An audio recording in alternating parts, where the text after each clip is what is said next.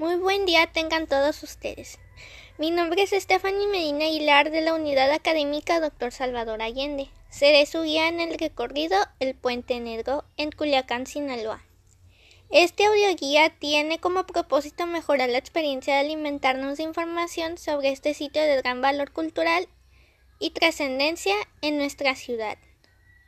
El Puente Negro es un icono de nuestra ciudad, el cual ha logrado sobrevivir al paso de los años. Cuando el avance económico y cultural vino a la ciudad, hubo una gran necesidad de construir un puente, y la fiebre ferroviaria se volvió inevitable. Su construcción inició en 1907, bajo la supervisión del ingeniero George Stranghan, un ingeniero que trabajaba en Southern Pacific, quien diseñó la estructura.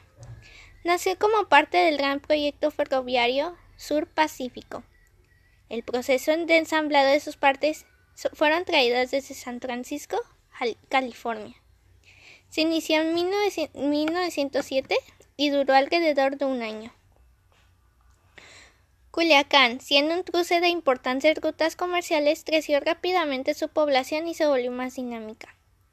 En cuanto al tránsito vehicular, no solo el ferrocarril se benefició con el puente negro, pues, al ser el único cruce pesado sobre el río, fue utilizado por camiones de carga, de pasajeros y otros transportes con menores dimensiones.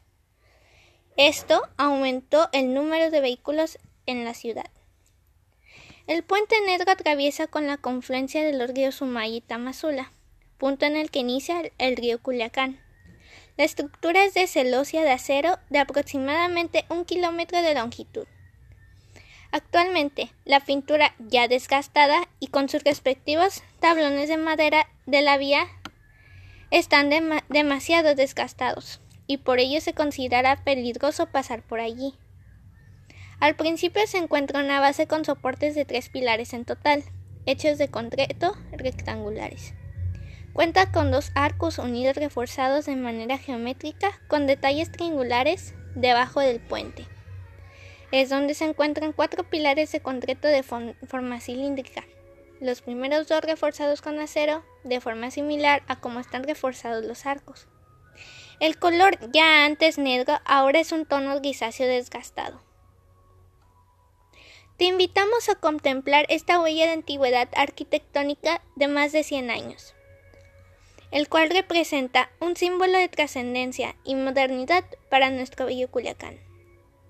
Pasen un excelente día. Muchas gracias por su escucha.